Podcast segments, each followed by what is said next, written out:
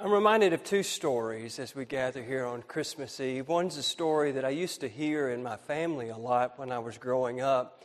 It was a story about a family that had just moved, and as they were unpacking their things, one of the things that they realized had been lost in transition was their nativity set. They were in a small town, and so they didn't have a lot of options. They went down to this small square and there they began the search to try to find a replacement nativity set. Fortunately for them, they found one store with a lot of nativity sets, and they purchased one and they took it home. As they begin to unwrap the nativity set and prepare to put it up during the Christmas season, uh, they realized that, yeah, there were three wise men, and there were shepherds, and there were sheep, and there were uh, the Mary and Joseph, but there were two baby Jesus figures. Well, the parents thought that maybe that was a good idea because they had two children, and that way they couldn't fight over who was going to get Jesus all the time. But the two children were the ones that said, well, wait a minute, if we got two baby Jesus in our nativity set, that means that somebody didn't get any baby Jesus in theirs. And so those two children were adamant about how that the family needed to go back down on the square, back into this little store, and take that extra baby Jesus. Well, they went back, and the manager uh, they asked if they could just open up all the nativity sets and look for one that didn't have baby Jesus, and he said, Absolutely not. We're not doing that. But I tell you what, we will do. We'll put a sign up above those nativity sets that says, If you're missing baby Jesus, call the store. And then we'll call you, and you can bring baby Jesus back to them. And so that's what they did. And so the family went home, and every time the rest of that week that the phone rang, they thought maybe it was the store calling to say that somebody had missed baby Jesus and was looking for him. But the call never came. They never found out who was missing baby Jesus. Well, the reason my mama wanted to make sure that I heard that story is because she wanted me to know that if there's ever anybody that claims that they can't find Jesus, it's your role to help them to find the Christ.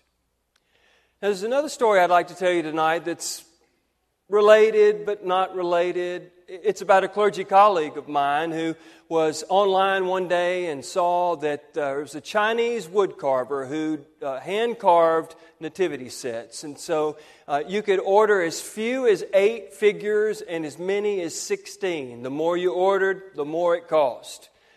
They decided they were going to order everything that they could order. So they ordered these hand carved nativity figures. They all came in the mail. They began to unwrap all of them. And sure enough, there were the three wise men and there were the shepherds. But my colleague, there was no baby Jesus at all in his nativity set. So he emailed the guy that hand carved these things, and he said, uh, I think you made a mistake. We didn't get baby Jesus with our nativity set. And the Chinese woodcarver responded and said, I don't send baby Jesus anymore. That's extra charge. Because what happens is everybody gets into a hurry unpacking their nativity set and they throw away baby Jesus when they're throwing away all of those styrofoam peanuts that I packaged the nativity set in.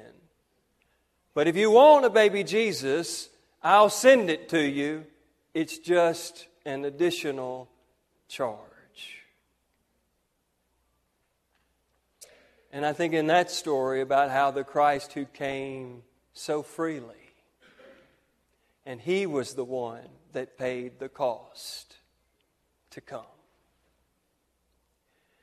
The reason why I share these two stories with you tonight is because I find that in my own life I am really guilty of displacing Jesus.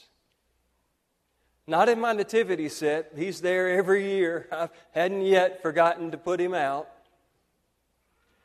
But in so many ways and on so many days, I live as if Jesus is missing.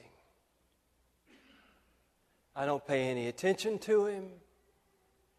I'm not looking for him.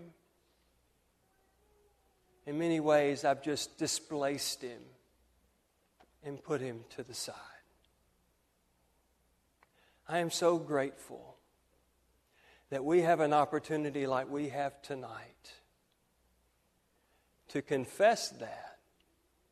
So often we live as if we have cast Jesus aside or he's missing or displaced. And yet tonight, we know that he has come. We know that he is love. And we know that he is always waiting on us to reach out to him. For God so loved that God gave. That's the story of Christmas. Amen.